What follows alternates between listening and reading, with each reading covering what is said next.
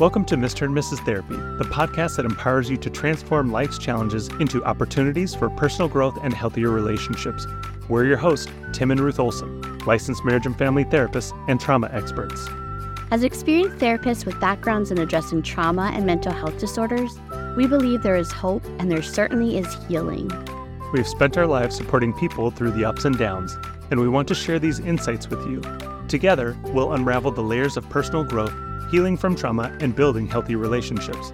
Each week, we'll bring you engaging conversations, expert insights, and practical strategies to help you heal from the past, foster healthy communication, and develop enduring love. This podcast is your guide to transforming adversity into triumph, healing wounds and past trauma, gaining wisdom and insight, and creating meaningful, fulfilling connections. So, if you're here to heal, to better understand yourself or your relationships, you're in the right place. So sit back, get comfortable, bring your trauma and your drama, and let's start healing. Welcome, Welcome to Mr. and Mrs. Therapy.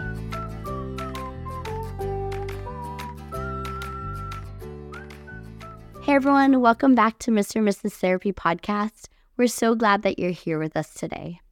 Today we're going to be doing part two of seven lessons that we've learned doing escape rooms and how that can be applied to your relationships. So, if you haven't already listened to the first episode, go back and listen to that and then join us over here as we finish off that list. But before we jump into today's episode, if you haven't already written a review for our podcast, it would mean the world to us if you just took a couple minutes and left a five star rating on Apple Podcast. We read every single review, and we are so thankful for each of you out there that have already done that. But that is the best way to help us to get this message out to people that need it. All right, guys, let's jump into today's episode. So, the next thing we want to talk about is being bold. It is actually very funny. We were doing this one escape room where we had to defuse a bomb, and we just got the bomb revealed. And right in the place where the bomb was, there were some wire cutters. Now, we've done a ton of escape rooms in the past, and in none of the escape rooms have we ever actually had to cut something. As a matter of fact, lots of escape rooms are always like, hey, you got to be careful, don't damage things, don't break things, don't pull on them too hard. And so we saw it, and the answer right there was so obvious what we were supposed to do. We're diffusing a bomb. There's wire cutters here, there's a wire right there. And we paused and we waited. Actually, we kind of were sitting there like debating, hey, should we actually cut this wire or shouldn't we cut this wire? that the game master said, Hey, do you guys see some wire cutters and do you see a wire there? Right. And so a part of it was so obvious, but we weren't being bold with what we knew was the thing we probably were supposed to be doing, which was to just cut the wire with the wire cutters. And I think a lot of times in our relationships, we're just not bold. As a matter of fact, this is an area where people are not bold at all. It comes down to intimate time with their spouse. They're afraid or uncomfortable of asking because they're afraid to get rejected. But when you don't ask, you're guaranteed going to be rejected. It's an absolute no if you don't try. But then if you do try, you might get rejected, but you also have the possibility of it working out, of it going the direction that you want it to. Yeah, and I think another area of being bold is just when you know that there's a conversation to be had and you are afraid to bring it up, whether it's rejection or to start a fight, that it is important to be bold in your relationship and to bring things up along the way so that they don't get swept under the rug or they don't become a bigger deal and escalate unnecessarily. If you can be bold enough to take things as they come and bring it up, and part of that is having a relationship that's safe. And if you have that type of relationship, it's much easier to be bold and to be brave and to bring up different conversations because you're not afraid of a huge blowup or some kind of backlash. But how to get there really is to start small and not allow things to get so big and to wait and wait and wait until they explode. Oh, for sure. Because when you wait and then you explode, you're guaranteed it's going to go wrong.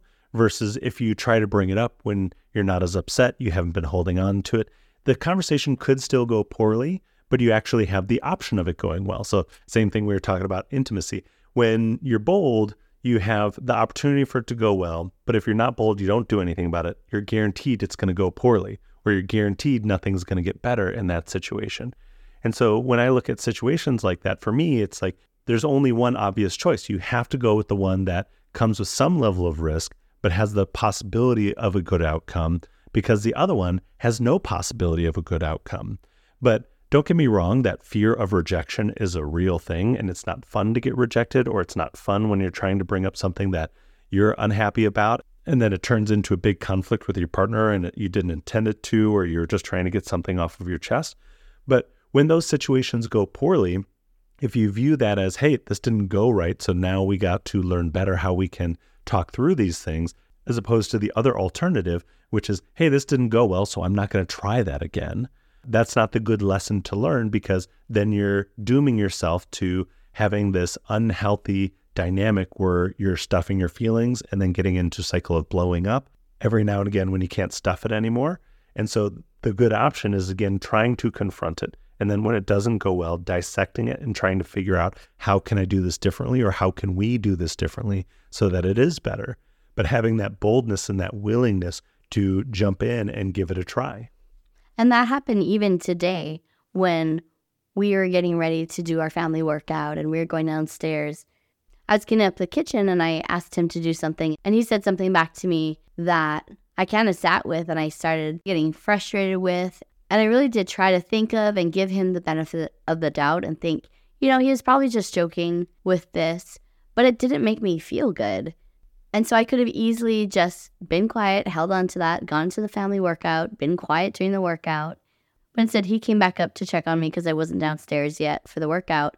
And immediately I told him, like, hey, when you said this, I was able to talk to him about it and address it right then and there. And when you hear that, you don't necessarily think, oh my gosh, she was being so bold. But we're really trying to have our marriage be one where, as problems arise, we address it because it's so easy for those seeds of resentment and bitterness to begin to take root. And then something else happens that maybe is similar, and then that waters it more. And something else happens, and that adds more water to it. And this bitterness and resentment just begins to grow. But instead, we addressed it right away, and he said something like, Oh my gosh, I was totally joking. I did not mean that by any means. And he apologized if it hurt me in any way. And so we were able just to nip that in the bud and take care of that. And it wasn't something that was just now swept under the rug to be able to build and build and be added to. And again, the situation was a relatively minor conflict and it was over a relatively minor issue. But us just trying to ignore that or sweep that under the rug, that builds up for another conflict to be bigger later. Versus we took the time, we diffused it, even though it seemed like it should be like a small or nothing issue. But taking the time to diffuse it guarantees it's not going to be a problem later. But if you don't deal with it, it's guaranteed to enhance a problem in the future. Number five is to think outside of the box. And when you're doing an escape room, they're obviously putting in things that are supposed to be confusing, that have minimal amounts of information in order for you to figure something out. But also inside of your relationship, especially if you're going through this regular tense exchange, being able to stop and think, how can I do this differently? What could I change? Or how could I change this up to see if I can get a different result or a different outcome? So we did this one escape room where we got these lasers and they were different colors. And then we were able to kind of figure out that, okay, these lasers go to the paintings across the room.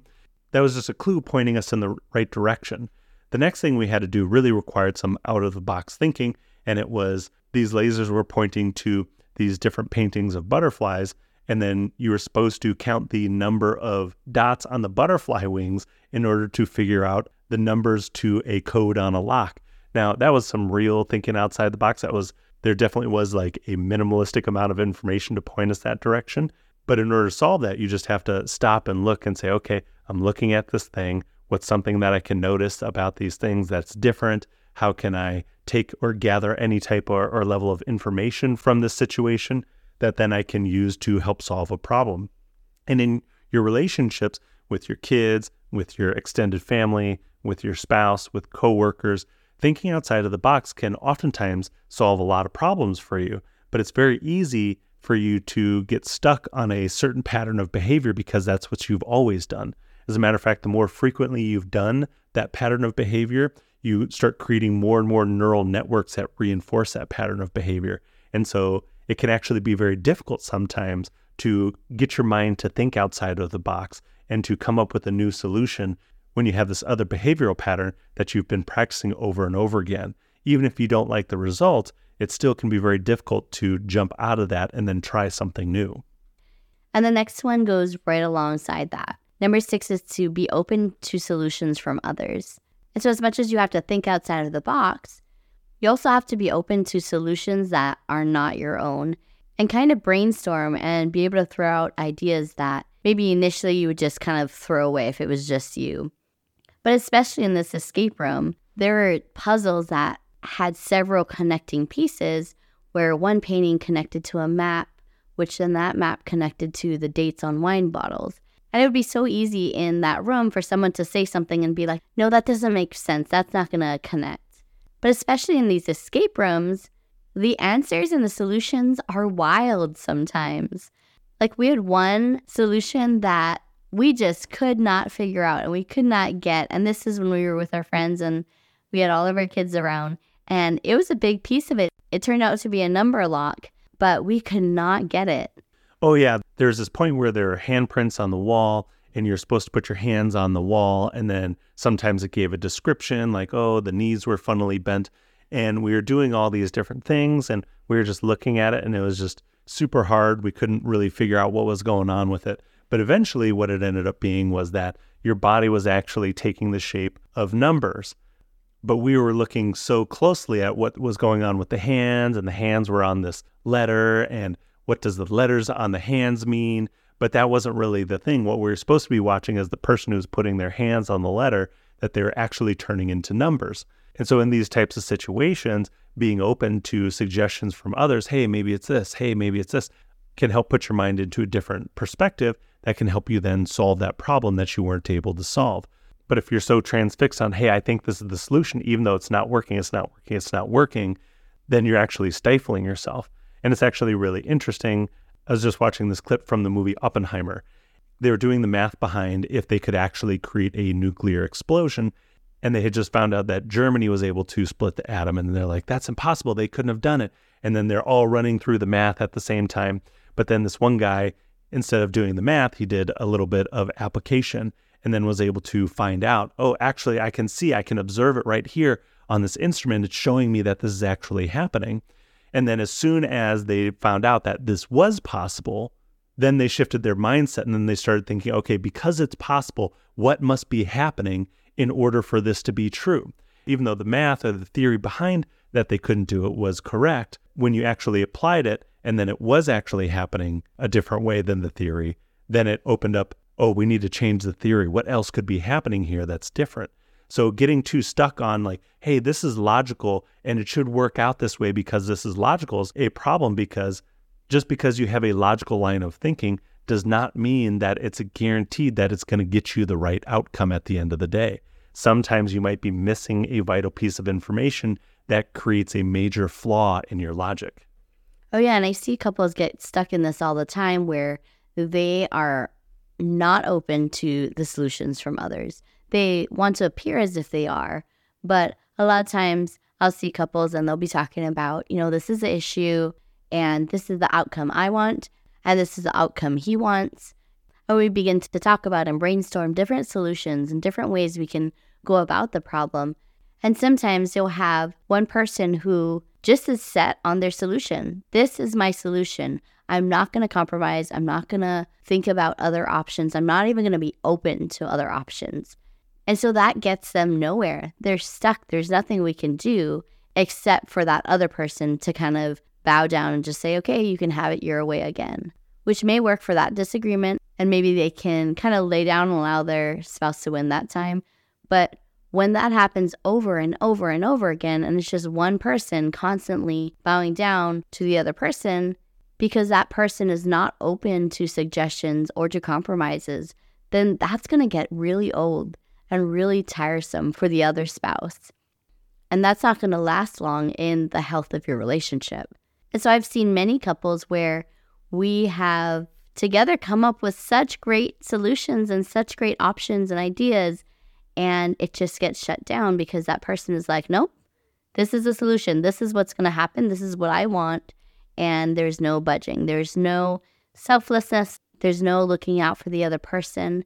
And that's what you want in a relationship is you want a relationship where you aren't looking out for yourself. You're not looking out for what can I get? Why are they not giving me love? Why aren't they meeting my love language? Why aren't they filling my love bank?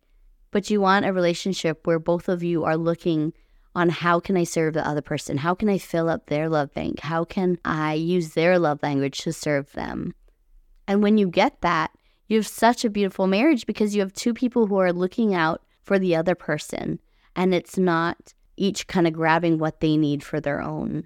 So it really is important in escape rooms to be able to be open to solutions from others, but also in your own relationships. And we even do that with our kids. So when we're talking about different podcast ideas, like today's one, we went to the escape room with the kids. So as we were talking about lessons we learned and coming up with the outline for today, we asked the kids, hey, what are some lessons you guys learned from the escape room? And each of them came up with a couple really good ones. And we didn't use it all, but it was fun because they felt like they were contributing and they did have some really good ideas. And we did the same with the names of our podcasts. When we were trying to come up with our podcast name and the name of our coaching business, Coaching with Truth, we always ask the kids. And I have a list on my phone of some of the sweetest names that they came up with, some of the most hilarious names that they came up with, some of the most out of the box names that they came up with. And when we look through it, we laugh because it was so fun to be able to do it with the kids and involve them and get different ideas from them. As parents, that's another tool. Ask your kids for solutions and for options and for ideas because they have great ideas. And just one quick example for this is even with consequences, as you're setting up a rule, being able to ask them, okay, if this rule gets broken, what should be the consequences for it? And that's a great idea to involve them in it because when you do have to enact the consequences, they'll probably be a little more open to it because they know that they're also a part in naming it. All right, the last one we're going to talk about, number seven, is getting rid of your ego. When you're going through an escape room, it is designed to make it difficult to solve. It's designed to make you think, really outside of the box. And it's designed so you can't just look at it and simply figure out the solution very easy.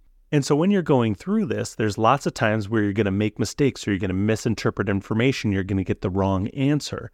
And I remember in particular, in one of the escape rooms we were doing with our friends, we were supposed to match these flags with numbers that were on a screen, but you had to wear glasses to be able to read what was on the screen and people had to describe the flag to you because the person who was at the screen couldn't see the flags. And so I'm sitting there trying to read the screen, and people are describing to me the flags, and I have to find what numbers they correspond to. And I give somebody else the numbers that they're writing down because it's a passcode. We get the passcode from the flags, but then it's wrong. Instead of me going back to trying to read it, I just assume, like, okay, I made some mistake. I don't know what mistake I made. Here, somebody else look at it. And they may look at it and they may get a different result as opposed to I could be stubborn and go back and then keep making and say, no, that's the number. But then we're wasting time and we're not getting any closer to the end goal, right? I gave it a shot and then I had somebody else take a look at it. And then they found the one that I had messed up. And then boom, that was the last thing we had to solve before we got out of the room. But people all the time, especially in relationships, get a big ego about things and pride gets in the way and they don't want to admit that they're wrong or they don't want to allow their partner to be right. And that creates a major problem for the couple because your partner could be right and maybe you are really holding on to this other idea and it's just not working out. Well, going back again to the first idea, what's our end goal? Right? Our end goal is we want to have a happy marriage. We want to raise good kids. We want to have a good, healthy work environment. Or the escape room, we want to be able to escape. And our egos, a lot of times, can get in the way of that. They keep us from progressing forward because we have this idea and we want our idea to be right. But that's not the end goal. We shouldn't want our idea to be right. We should want to figure out what's the thing that works correctly. And you might be really attached to this parenting philosophy and you're trying this parenting philosophy and you're not seeming to get very good results with your kids. They're not listening, they're being disobedient, they're being rowdy, they're being loud. Well, let go of that ego and try something else, and it might work.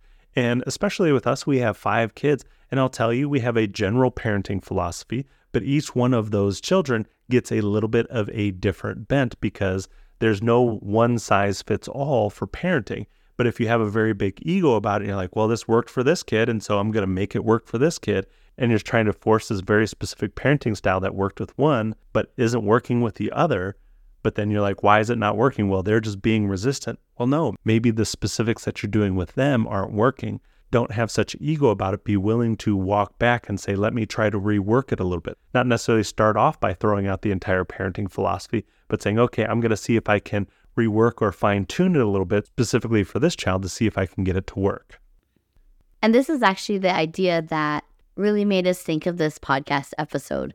Because when we went into these escape rooms, before this, we had never done an escape room with just two of us, but then we did three.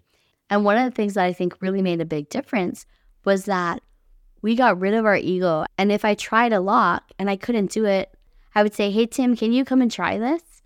Whereas I think early on when we did escape rooms, I remember doing it with a bunch of friends and I, even back then, really loved it. But I remember feeling like, specific locks if I couldn't get it done. And then Tim was like, hey, let me try, let me try. I'd be like, no, no, no, let me try a little more. And I'd really try to do it. And I don't know if it was because I felt like, oh, if he does it, then I'll feel dumb or I won't feel like I contributed. But I do remember being a little defensive or a little protective over each puzzle as we went because of my own insecurities. Whereas when we went into these other escape rooms that we just did, for every single one of them, we had the perspective like he says that ties into number one, remembering your end goal, is that our end goal is to escape from this room. And it's not for me to get more puzzles than him. So it really didn't matter to me. And I think, in addition to allowing him to come and try the lock or try the different codes, it's not even being willing to, but asking for that help because then it allows him to feel more comfortable to come over here and, you know, work on it. And it's the same thing in your marriage where maybe you're struggling in one area and maybe you're willing to let them share their thoughts or their opinions or their solutions. But there's even another level up when you ask for that advice and you say, Hey, Ruth, can you come over here and look at these Google ads? I kind of need help. That allows me the freedom to truly come and sit down and look through it rather than looking over his shoulder and feeling like, oh, maybe I'm bothering him by looking at it or me reaching for the mouse while he's still doing it. It's totally different because we're working as a team, right? Number one, remember your end goal. Number two, teamwork. And again, I see that a lot in couples counseling. A lot of times it's pride. It is their ego and their pride that stops them from coming to a solution and being on the same page. And you have to remember that is your end goal to work together as a team to get through whatever situation you're in. It's not to be the one to show them, oh, that I know this. But it truly was so fun and so safe to be able to go into these escape rooms knowing that, okay, we're together as a team. We're going to figure this out. Oh man, I can't do this. Can you come take a look at this? I think it's these numbers, but it might be these numbers. Can you double check my math on this?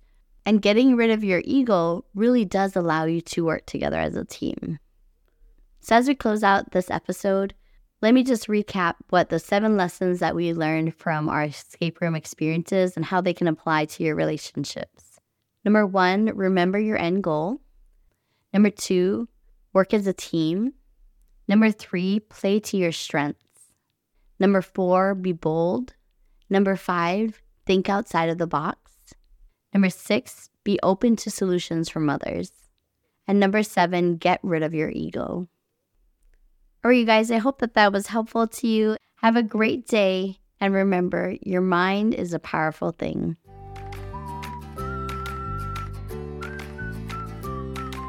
Thank you so much for tuning in to this episode of Mr. and Mrs. Therapy. We hope that you enjoyed today's episode and found it helpful. If so, would you take 30 seconds and share it with a friend? Also, we'd love for you to leave us a review on Apple Podcast. It lights us up to know that this podcast is helping you. If you have any questions or a topic you'd like discussed in future episodes, visit our Facebook group. Just click the link in the description below. Although we are mental health providers, this podcast is for informational purposes only and is not intended to provide diagnosis or treatment. If you are struggling with persistent mental health issues, chronic marital issues, or feeling hopeless or suicidal, you are not alone. Help is available please seek professional help or call the National Suicide Hotline at 988. Thank you again for joining us on Mr. and Mrs. Therapy. Remember, there's always hope and there's always help.